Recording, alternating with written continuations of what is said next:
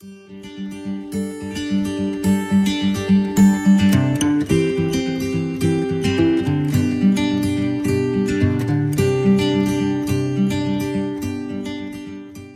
John. Um, how are you?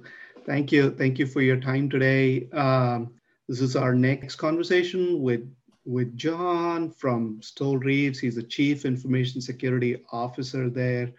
My name is Rama Rama Balasubramanian, uh, and I'm I do this podcast series on behalf of the Society for Information Management here at Portland.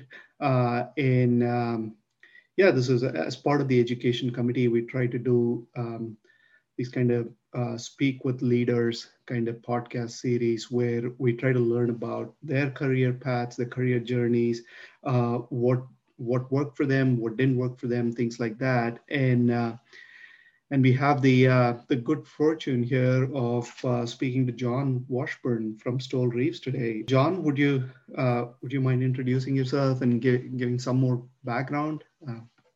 Sure. So I'm John Washburn. I'm here in Portland.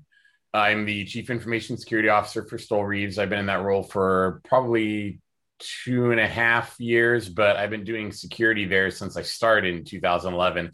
I've held the security officer title as part of my job description for about nine years, um, but it just became a formal full time thing um, a little under three years ago. Um, in addition to Stoel Rives, I also am on the executive committee for the Legal Services Information Sharing and Analysis Organization, or LS-ISAO. I'm also on another uh, number of committees with ILTA, the International Legal Technology Association. Um, and then I also am on a few other, I don't know, committees, whatever around here. I'm sure most of you have met me at some event or other in Portland. Um, I also did security as part of my role as a network manager when I was in New York at another law firm. Um, pretty much anyone who's been in networking or you know server administration or anything like that has been really doing security for a long time. It's just become a more full time position in the last probably five to ten years. Yeah, uh, yeah, that's that's accurate. I mean, uh, yeah, back when uh, about ten, it's about ten years ago now. I used to be um, working for the CISO at Columbia University, and um, you know I was managing the identity and access management department, um, and and my my colleagues there were from networking and I you know and uh, they're like oh we've been doing IT security for years now so so that's just it just became a formal stream uh, or a formal practice um, in the past 10 years or so. Yeah, um, you're absolutely right. So, uh, so John, uh, how long have you been in technology, and what what kind of brought you to technology, or did you just start your career in technology? No, I um. So when I was a kid, my dad um, was an engineer. He was self-taught, never went to school. Um, he learned some engineering when he was in the Air Force for a while, and he had worked on UNIVAC, which was one of the early tube computers. Yeah. So in the early 80s, he figured out, you know what, um, computers are going to take over engineering, personal computers. I better get back into computers. So he went and bought an old 8086 computer. Well, it was new then. It's old now. um, the cool thing, cool feature, it had two five and a quarter inch floppy drives, so I could dupe drives when I was a kid. So my dad told us, me and my brother, if we learned computers, we could do some work for him on the weekends and he'd pay us. So we both taught ourselves how to use AutoCAD 3 when we were kids. Um, and we would help my dad mark up plans and stuff like that. And so we really got into computers. Um, my brother uh, does really high end uh, CAD design for a piping company, um, went through the math program at PSU. Um, I ended up going to college and deciding I was going to do public relations. I got away from computers for a bit. And then when I got out of school, I was like, oh, I can't do that much with my liberal arts degree. So I ended up um, working an engineering company doing AutoCAD after doing a little bit for my dad. And while I was there, they had an old distributed print system that was a piece of junk. And someone asked me like what should we do about this should we hire these guys at this local internet service provider which was kind of a new thing then in the 90s and they had this old server that they never put together on the floor. And I said, you know what, just give me the manuals, I'll figure it out. And so I went, wired the whole office through the suspended ceiling, set up the server, Windows 311. Um, I replaced the BNC connectors in the back with Ethernet, and then ended up replacing a print system that took two hours to print a drawing on a plotter with about 40% accuracy. So usually it took three attempts for it to work with a print system that now would print with 100% accuracy in 10 minutes. So long before the movie Office Space, one of the owners of the company and I went outside with an aluminum bat and hit the print modules through the parking lot for a couple hours bottle of whiskey. Anyway, so that's really what got me started. And after that, I thought, you know, I should be doing computers more often. I worked there for a couple years. I ended up working at a casino in Northern California as the IT manager there. Then I went to work for an internet service provider that a friend of mine still owns in Sacramento area. Then I ended up moving to New York, working in publishing in IT there, and then in legal, where I've been for the last 16 years. Nice. So I worked for a, a law firm that was uh, our office was down on Wall Street. Um, it's interesting because you know I have certifications and I'm not a huge certification person, which is kind of ironic, but I think they're great if you're trying to illustrate to somebody that doesn't know you whether or right. not you know what you're talking about. That's really what their use is. Right. Um, and and then of course it keeps you honest, right? Because you have to maintain them. But yeah. all my computer stuff is pretty much self-taught or through you know training classes here and there and all of that. Never got a computer science degree. I'm actually in grad school right now getting my uh, mba finally um, just because i thought that'd ah, be fun. Um, but it's uh it's interesting how we fall into computers especially security. A lot of security people i know do not have computer science degrees. Mm-hmm. they have some other background. And my unproven theory about that is that you have to have a slightly different mindset when looking at security because you have to be able to step outside of a system. Right. And think not so much about the technology of the system and the you know the code or whatever else. You have to step outside of it and think about methods you know tactics techniques and procedures. If i wanted to break into this system how would i do it? And in most cases it's wetware engineering. I go after the people. But um it's if you if you go to security events and you you know go to rsa you attend b-sides you go to something like that you'll see a lot of really good development and really solid, you know, computer science being applied, which is, you know, the underpinning of everything. But you also will find seminars on things like tabletop exercises on just doing investigations, the method methodology of investigations, things like uh, physical security hacking, social engineering, and that's the kind of stuff I think that really interests me and why I got so much into security was because I feel like if you're doing security, you're spending all your time trying to outwit other people.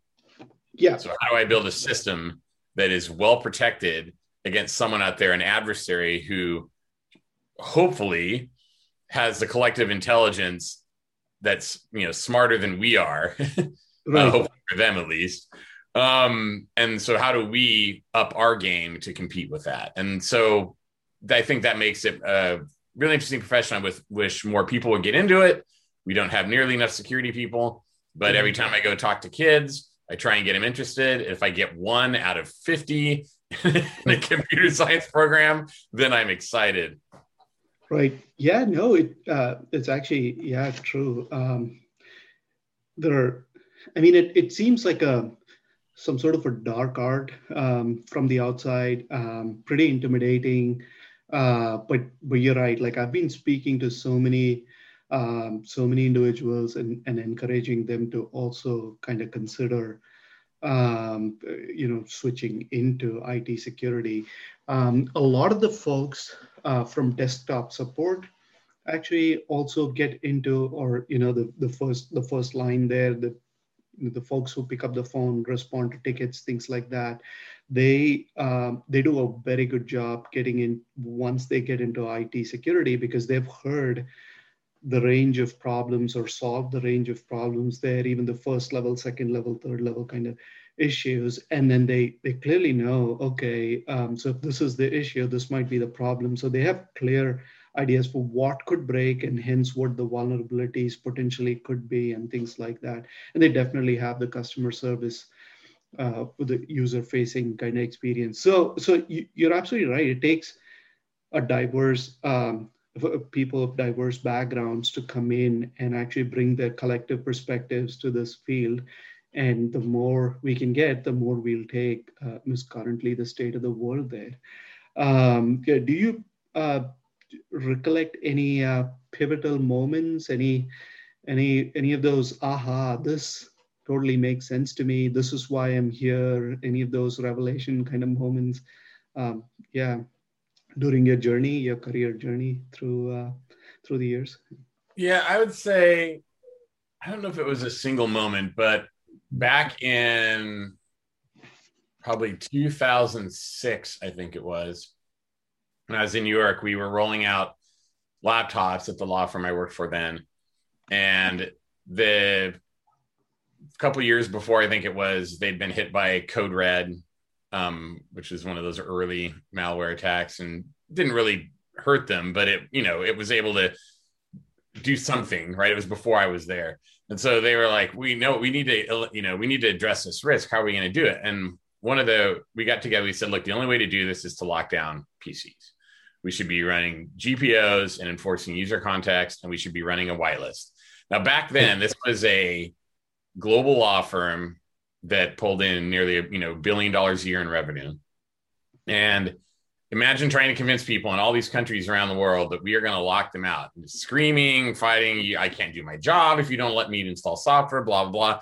And so there was a lot of political wrangling back and forth. But then we ended up discussing with people and find out, you know what, it's not going to ruin your life if we do this. We are going to have to staff up. And we're going to have to manage this but we are going to use whitelisting. This is before PAM tools existed. Yeah, yeah, yeah. And so we ended up uh, going from trying to remember how many it was. I think it was like eight or nine thousand apps in the environment because we're talking probably two thousand devices globally, um, just end user devices, and uh, plus the VM environment.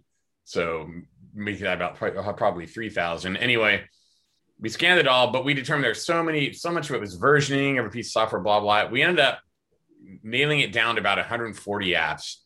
And then by the time I left and came out here, it probably built up to maybe 350 to 400 managed apps over five years, six years. Um, but it cut the risk down probably by 90 something percent. Because now when people clicked on stuff, it just couldn't install. Right. When I got out to here to Rives, we took it even a step further and started whitelisting uh, ActiveX controls, uh, uh, browser plugins, uh, to some degree scripts. Um, well, you know, it's hard to you can't really do it with PowerShell, but uh, Windows Defender uh, for endpoint now does a really good job of detecting weird PowerShell scripts. We tested it out in a third party pivot test last year. So once back in 20 in 2006 2007 i realized how much we had to pay attention to the pcs and that there were ways we could use technology more than habit or you know avoidance even to mm-hmm. reduce these risks. I was like you know this is a full-time thing. And i remember telling our law firm back then you know this is going to be a big deal. You should watch out for cybersecurity. You're probably going to be doing a lot of legal work in this area. I wasn't the only one by any means right, right. there was a trend in this nobody knows it's baloney. Nobody's nobody cares. It's never gonna happen. Then 2008 happened, the market crashed, and we freaked out, and then people were paying attention to that. And then suddenly cybersecurity started popping up more and more in 2009, 2010. And by that time, I was focused on, even though I was still a network manager back then. When I came out here, 2011, it had really started gaining steam. And in a couple of years, I got security officer glued onto my title as a role because yeah. I realized this is a full time yeah. job. And now, if you look at it, there's this. Uh, you look at Ubiquiti, for example. Um, I don't yeah. know if you're familiar with what's going on with them right now. They are yeah. probably in trouble. Um, and uh, within, I think it was probably 72 hours, there is an investor lawsuit. you know, right. right. like oh, you said what? You know, and so nowadays it's just every time a cybersecurity event happens, your company's reputation is at risk, your regulatory risk potentially, You've got angry customers, angry investors, the media. I mean, it's just it piles on. And so now the impact, right? The potential impact, which you know, maybe 10 or 15 years ago was oh, we got hit with a sophisticated attack, and people would feel sorry for you and feel sympathetic and say, oh, oh my goodness, the criminals got you. Like, I'll still shop there, right? right. Uh, over the years now, even if you do everything you can to prevent the attack and it really isn't your fault, and this is a zero day or you're a small company going up against a nation state, customers are a lot less forgiving now. And so the stakes exactly. are much, much higher. And exactly. so I think that's why it's become such a full time job. I think working on those PCs back then was probably the point where I did where I determined, you know what, this is only going to get worse. Yeah, you know, seeing yeah. the level, seeing some of the code. I got to tell you, um, so at our firm we ban applications that have to run in local admin context.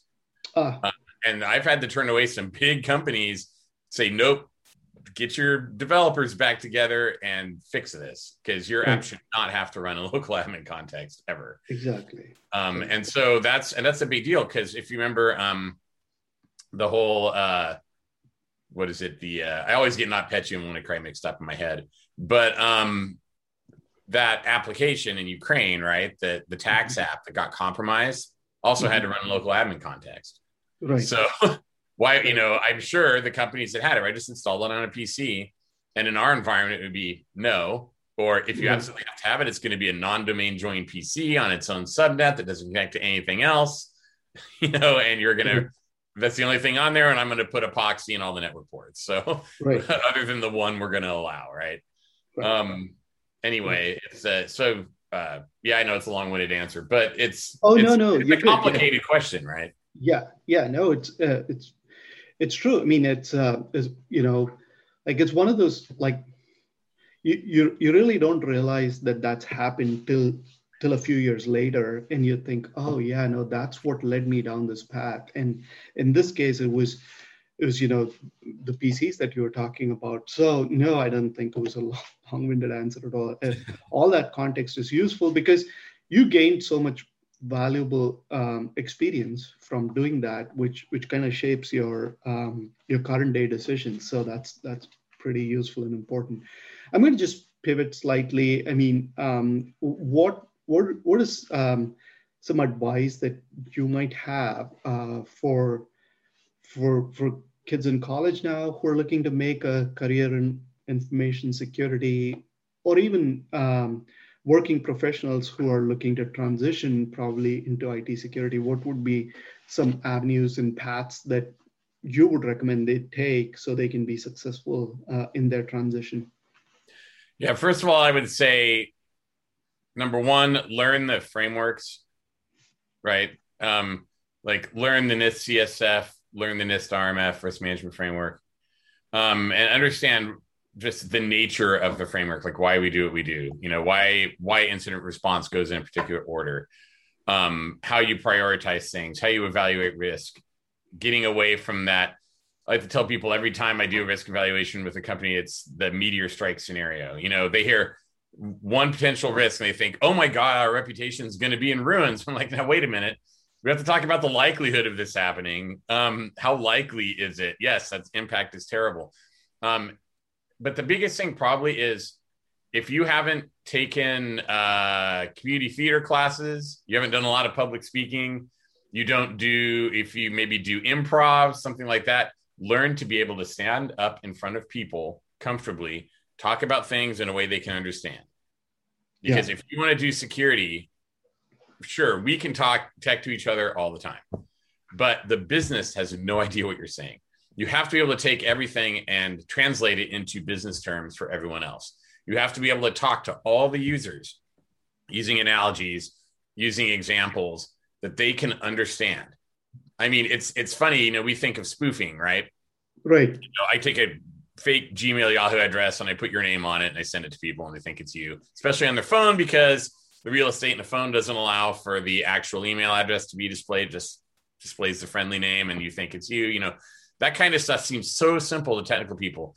It takes me re- repeat after repeat after repeat to get people to get the concept of spoofing. And the yeah. reverse, you know, I talked to somebody yesterday and said, "But we had spoofing on our network. Like, what happened? Oh, well, you know, our CEO's address got spoofed." I said, well, "Wait a minute. You mean you got an email that said it was from your CEO, but it was from Gmail? Oh no, it was his email account." I was like, "Well, that's not really spoofing. Like it's impersonation. Yeah. um, yeah. Because spoofing is fake, and you've got somebody in your CEO's email account that's more serious. Right. Um, but that's just even those concepts. It's you, you can't. You have to pay attention to the little stuff, and so you have to practice and practice and practice. How do I convey this information to people in a way they can understand? So while yeah. you're focusing on the technical part of your career, yeah. focus on the soft skills, the people skills part, because it's really is going to be what makes the difference between being an engineer and an analyst and a manager and a leader. That's the, that's the difference. And yeah. if and if you want to be an engineer and analyst, that's great, right? Like I mean, yeah, depends on what your focus is, but you can open up far more opportunity for yourself. Uh, you know, I have a friend who is an engineer who manages a team of engineers now. Never wanted to manage people, um, yeah. but still had good people skills, and has now basically because of his people skills become the manager of the engineers because he's the right. only one they trusted right. the company to come back and you know translate concepts to them yeah yeah no it it's a it's an excellent point i mean um, i can relate to that from my my experience so when i got hired at jensen um, of course we're a small firm and pretty much everybody wants to talk to somebody whom they're hiring right so um, so this was this marathon day of interviews and I had one half hour session with two board members, the CFO and the chief compliance officer, right?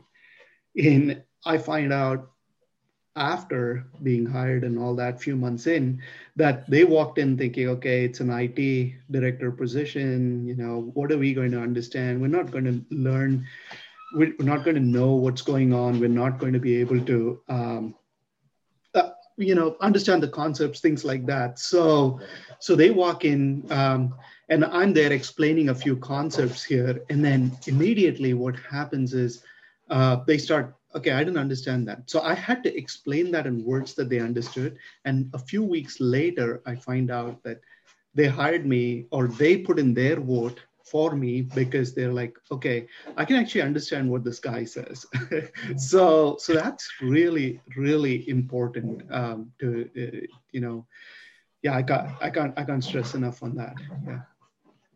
And i think if you're if you end up managing a team or managing people you have to give them some free reign to you know approach things in the way they think is right learn new skills in the job that kind of stuff. I mean security positions it's tough to maintain people in a position unless you give them a lot to do and you make it really interesting and you make it fun to some degree.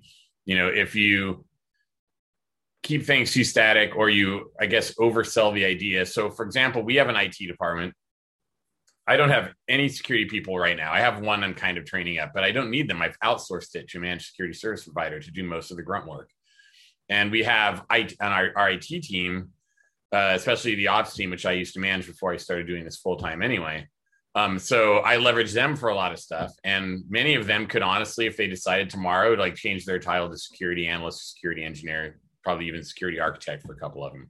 You know, they've taken the time while being a networking server systems person to learn the security as well and kind of keep a very wide skill set and lift that whole skill set up. And by having that kind of multi-dimensional skill set, you're even more valuable. And the hmm. you know, how do I keep these people, right? Well, it's because we, you know, when they come to with an idea and say, here's how I want to secure the system, I don't come back and be prescriptive and say, you're going to do this, this, and this. I'm going to say, these are the requirements we have to meet. How you do it is up to you, right? You're the engineer, not me. yeah. And yeah. so I think people really appreciate that. It's like, no, I'm not going to tell you how to do it. You're going to tell me how to do it and I'm going to go vet it and make sure it meets all of our requirements. And so, you know, with our whole thing is, you know, doing it the right way, getting it done on time and doing it within budget. Other other than those three tenants, fair game, right? Like you're the person where we hired to do this job. You tell us how to do it. Exactly. Um, exactly. Yeah. That that that makes total sense. And and the earlier fact, earlier point about, hey, I mean, know your stuff, right? That's that goes without saying. Yeah, just uh, understand what your uh, what your uh, frameworks are. Uh, read up the the the NIST white papers, the the guidelines, the uh, uh, framework, and CSF, RMF. You know all that um, all that stuff. Know what you're what you're working towards. Um, and then um, figure out a way to communicate that in language that the board understands because that they are the folks who are going to let you work on these projects or not you know? Yeah, yeah. and, and they're the ones who are going to tell you what's really a priority and what isn't. So we are a windows hello shop now. We're fully you know FIDO2 windows hello compliant. We are using biometric plus TPM with also a pin option. Um, you wow. can still use a password but what's the point? I mean it's so much easier to use my face. Um at the same time, like, how did we get there? Well, it took like probably two and a half years on the back end for us to, first of all, get devices that all had TPM. Second of all, um, you know, build out the necessary tools in the cloud for us to do it because, of course, we're also managing our devices, whether or not they're connected to us. So as long as they're on the internet, we control them. Um, So you don't need VPN for that. But the reason we got there is we would ask for users, what's the biggest pain in the ass? And one thing people complain about is I'm typing that ridiculous password that you requirement, we actually do a passphrase requirement. So it's right. really long and has all sorts of interesting complexity forms to it. And so people were like, first of all, I can't, you know, I can remember this one, but it's a pain in the ass. And then hmm. once I log in, I connect to VPN, I got to enter it again. I, you know, why do I have to do that? And so that's how it started. And so we started going back and forth on this. And so now, once I authenticate, I just have to click to connect to VPN because I'm already using my credentials. We're using conditional access, device profiling, embedded certificates, all this other stuff to remote control, multi layer manage our devices. But it, that project just got kicked off by, oh, I have this interesting idea of how I can fix this problem with customers. And we let the engineering group go with it. And in their spare time, they spent a lot of time, you know, right. making sure they did it right, requiring, you know, coming back to saying, you know what, if you want to do this, we need to get into Azure. You know what, if you we need to do this, we're gonna have to get this slightly different licensing program. And I want to stand up these servers and I want to build this environment. And then I want to connect these things together. And now I want to, you know, and so over and over. But the cool thing about it was the engineers come to us and say, This right. is what I want to do. Right. And instead of us saying, okay, we're gonna, you know, do the old way of management and set this metric, and then we're just gonna you know, manage a project week to week. And no, it's like, here's our skunkworks lab on the left. You're going to come up with this. Right. You know, and then once it gets to a minimum viable product stage, then right. we're going to start focusing on it, putting more money in it, really getting it into the project stream and everything else. You know, our IT director, Adam Nelson, could talk quite a bit about, uh, you know, running through development cycles in a, in a more agile way and uh, how we, you know, manage projects and how we keep from prioritizing the things that really aren't a priority and really trying to focus on the things that truly are. Right. Yeah. No, makes sense. I mean, um, it, I, I have a similar philosophy. I mean, I just say, you know, fail fast, fail, fail quickly. You know, yep. um, you know, and and so, um, so small iterations. Um, you know, that, that totally makes sense. Yeah. But but your point, I mean, IT security really is just um, um, as most departments like to view it, um, they they think of IT security as a as a uh, as a group that tries to deter their work and things like that. But I always try to say, no, we're we're making sure that we help you, we're alongside you, and just help you do things more securely and safely. Um, so um, just be more of a partner uh, in that sense, as opposed to somebody who who gets in the way of them getting uh, getting further along. Uh, that's that's great. Um, the um, the one last question I have for you, we can't get off this um, this topic without uh, talking about newer technologies like um, artificial intelligence, m- machine learning, blockchain, blockchain, Bitcoin. We've been hearing a lot of lately. So do you have any uh, thoughts around those? How how those will impact this field and things like that? So it's funny. Um, there's a uh, blockchain is a great solution looking for a problem to solve. Um, it solved one, right? You know, like you know, digital currency, but mm-hmm. how can we apply it to other things? Like, I, I still don't understand why we have to notarize physical documents. I mean, you could use blockchain to replace the whole notarization process. Um, and I think there's some, it's just that it, it's sort of like IPv6, you know, the technology is awesome, but it's slow to adapt. Or if, you know, an email, right, uh, DMARC, right? Yeah. So if people have done it, even though everybody should be doing it, we're doing it. Um, I think uh, some of those technologies they just they're great ideas, but either they're not being used enough, or in the case of AI, it's being overused. Right. Um, I don't know that some people get the difference between machine learning and AI. And Yeah. I've seen so many examples where some where machine learning is being called AI, right? Yeah. You're feeding the Yeah. machine a bunch of examples and it's correlating the examples out and versus a you know an algorithm that can make independent decisions and um and even even with AI, you know, it's all the AI AI we're doing is you know weak AI. I mean, it's it, it's super valuable. What I mean by weak is, you know, strong AI would be an Android. You know, Like, yeah. Yeah. thank goodness exactly. we're far from that so far. Skynet's hopefully not on the horizon. Um, I think what I would like to see more is taking the AI mindset and applying it to like data leakage prevention. Um, those are solutions that I was long skeptical of. I can't tell you how many presentations I walked out on in the, hmm. early in the early days of that stuff. I'm like, you got to be kidding me! But because there's too many false positives. But now it's gotten hmm. better, and the key about data leakage prevention is it needs to warn you ahead of time while not Right. interrupt the flow of your business. And that's the big challenge because so far most of the stuff I've seen is either the incident already occurred and we're letting you know something got leaked so you can prevent future leaks, right. or you have to program it so that you need to approve before these categories of information go out. And so imagine a law firm where we send out confidential stuff via email all the time with clients, um, and you know, in a secure manner, but it contains that data. You know, a DLP a- analysis is going to flag constantly, like, yep, yep, this has a social security number. Well, we have a whole private client practice. Of course, it has a social security number, but we also have a peered TLS connection. So, you know, um, I think more effort in data data leakage prevention is really necessary. I think just keep developing more accurate models. Um, one thing I've been looking at lately has been really cool is a uh, new product that people are working on here in Portland that's designed to try and better map vulnerabilities versus things like CVSS scoring, which CVSS scores are valuable. I mean, any metric's valuable. The problem is, is that what's that metric in my environment? You know, if the if if the thing's got a risk of nine, but Right. it requires local admin context, well, guess what? Right? you know, it's Not, not happening. me. Yeah.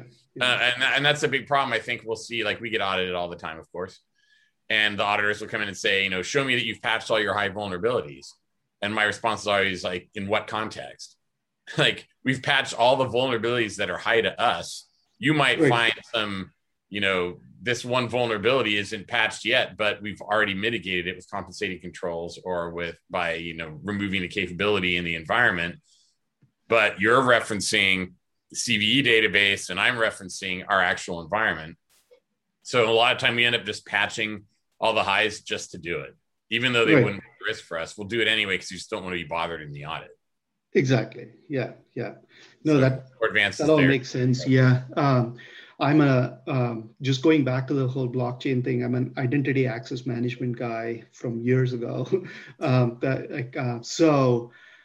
So for me, I mean, uh, and again, I mean, uh, data privacy issues and things like that can be very well guard, guarded with with blockchain, especially in the identity access management context. Like, all if if the if the context switches to you manage your identity and for instance, walk into an organization, why sign, why join their Active Directory network? You're your identity. You kind of, uh, you know, um, the the system can actually check to see if it's if it's Rama, and then assign attributes to you to say user employee of Jensen and things like that. So it's a so it turns it on the head a little bit, but I, I feel like there'll be a lot more applications like that where you walk around and then when you leave, those attributions or attestations just go away. Um, things like that. But again, more to come there, I guess. And to your point about, um, yeah, with AI and machine learning, there's a huge confusion there between which is which, and people use those terms interchangeably. A lot of the progress in those areas is around RPA, I think, lately, and, and that's where um, just to check a box, a lot of people are doing that as well. Um, so, yeah, no, all very valid and, uh, and meaningful comments there. I, I agree with you. Um, a lot more can be done on the DLP side. I'm struggling with um, some of that with Office 365, trying to put put DLP rules around Teams, and it's it's like uh, putting a fence around something that's so so amorphous and so fluid that it it just um, yeah, it's not that easy. But uh, but yeah, it's it, it's something it's a it's a, it's an area where these kind of newer technologies, especially uh, artificial intelligence, machine learning, can help a lot. Well, going back to what you said earlier, too, don't you know, don't interrupt the business, right? Like, so yeah. we had the same problem with Teams. Everybody wanted to use Teams, but Microsoft sometimes is not the best on developing governance for their environment. So what we exactly. did with Teams is we link a tab in Teams to our document management system. And if you're an internal team, you can share documents all you want with that system.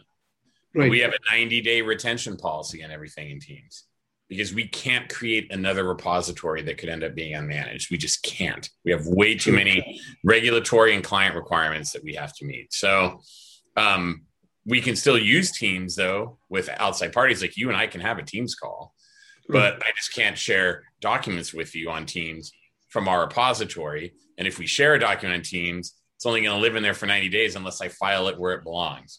So there's, uh, I think, uh, to, you know, back to that earlier point too, it's check yourself when you're in security. And Every once in a while, I'll go back to stakeholders and say, "Hey, am I saying no too much?" Just to get a, you know, just to get a no, no, no, you're good. Like, because I don't want to be the guy who says no. I just want to yeah. be the person that says we can do that if but, we can meet these other requirements. Yeah, exactly. that's sometimes the problem. We find out we can't meet the other requirements, and then of course, right? It's risk management. Doesn't mean you can't do it you go back to the stakeholders, not you, mm-hmm. the cybersecurity head cybersecurity person should not be making the risk decisions. You should be identifying and contextualizing the risk, making a recommendation on how to treat the risk, but the organization has to make the final decision. So yeah. we could still decide to accept the risk and do it anyway as an organization. The key is that you knowingly decide to do it. And that's the difference when you have, I think, a good security program and you don't have a security program is you know when you're making decisions that are risky um, and you're tracking them and you maybe stop doing them versus an organization that says well this is so inconvenient. I'm not you know disabling the ability to write to remove media tech with that. And then you make that decision then you don't really understand the risk and something goes bad later. Yeah. No that that makes total sense. That makes total sense. Yeah. So um, identifying risks calling risks out and contextualizing them um, is really the key. And then let the firm make the decision. So essentially the uh, the uh, IT security person or the department or the leader there is is playing more of a consultative role on a day-to-day basis saying you know yes we can do this but think about these things. No we we should not be doing these things but we can do these. So my life is between the yes but and the no but. I mean there are no absolutes like yes and no um, but uh, yeah no totally uh, on the same page there as well so we're uh, pretty close to the to the hour here um, so any closing thoughts any closing comments um, um yeah i would just say uh you know, cybersecurity, if you're looking for a, an area where there isn't a wall at the end somewhere, you know, sometimes you get into a field and you feel like, ah, I've learned everything. Now I'm bored. I got to go do something else. You know, cybersecurity is just like many other areas of computer science or just right. any application of science, right? There's always more to be done. There's always something around the corner. You know, quantum computers when those finally get here are going to upend everything. Um, if you're not already trying to get out ahead of you know replacing your passwords, please try because they're not going to be viable for much longer. Um, exactly. You know things like I mean even social security numbers. I just tell people I just assume all social security numbers are compromised at this point. Doesn't mean you should tell your social security number to everyone, but you don't want to be a LifeLock guy. But right. at the same time, you know, don't run around through life thinking that it provides you any form of protection. Right. And I think just always think ahead. You know, how do I, how would I proactively beat the bad guys at something like passwords. Okay, you can use MFA. Well, what if they can get my MFA? Now, how am I going to beat that? Well, I'm not. I'm going to stop using MS, you know, uh, SMS. Then, well, the Iranians have done a good job of stealing people's tokens with fake websites. So now, what do I do? Well, I better train people on how to look at websites. You know, it just goes on and on and on and on. Right. You, know, you know, if you're on this side, bad guys are on this side. They are well funded, probably more well funded than you are, and they're exactly. highly motivated. Exactly. So, uh, if you're if you find that you know exciting, I would say cybersecurity is a great opportunity for you, and you should definitely think about it. Yeah, 100%. Couldn't agree more. And uh, couldn't have said that better either. Yeah, the bad guys are funded. They are, more importantly, very highly motivated. Uh, just anecdotally, about 12, 13 years ago, uh, my uh, one of my co- colleagues uh, at Columbia spoke to me and said, you know what? there are these quote unquote hackers that go into these big buildings offices located in um, in these uh, nation states where um, they just do this. They try to get into American servers eight to five. You know, literally that's their job to do. They have been sponsored. They get paid uh, like you and I get paid. And I was thinking he was just. Um, you know, just just being like the, the man who cried wolf, you know, like, but um, turns out that's all real um, for, you know, I definitely believe him more now than I ever believed him before. So the motivation is there. The people are knocking. We just have to be smarter and we have to be careful. Yeah. No. Uh, so, so this was uh, this was great. Uh, thanks again, John, and, and I appreciate it. Um, I'm sure our listeners or viewers who, who watch this or listen to this are going to learn a lot and and I couldn't thank you more for that for your time. No problem. Thanks for having me.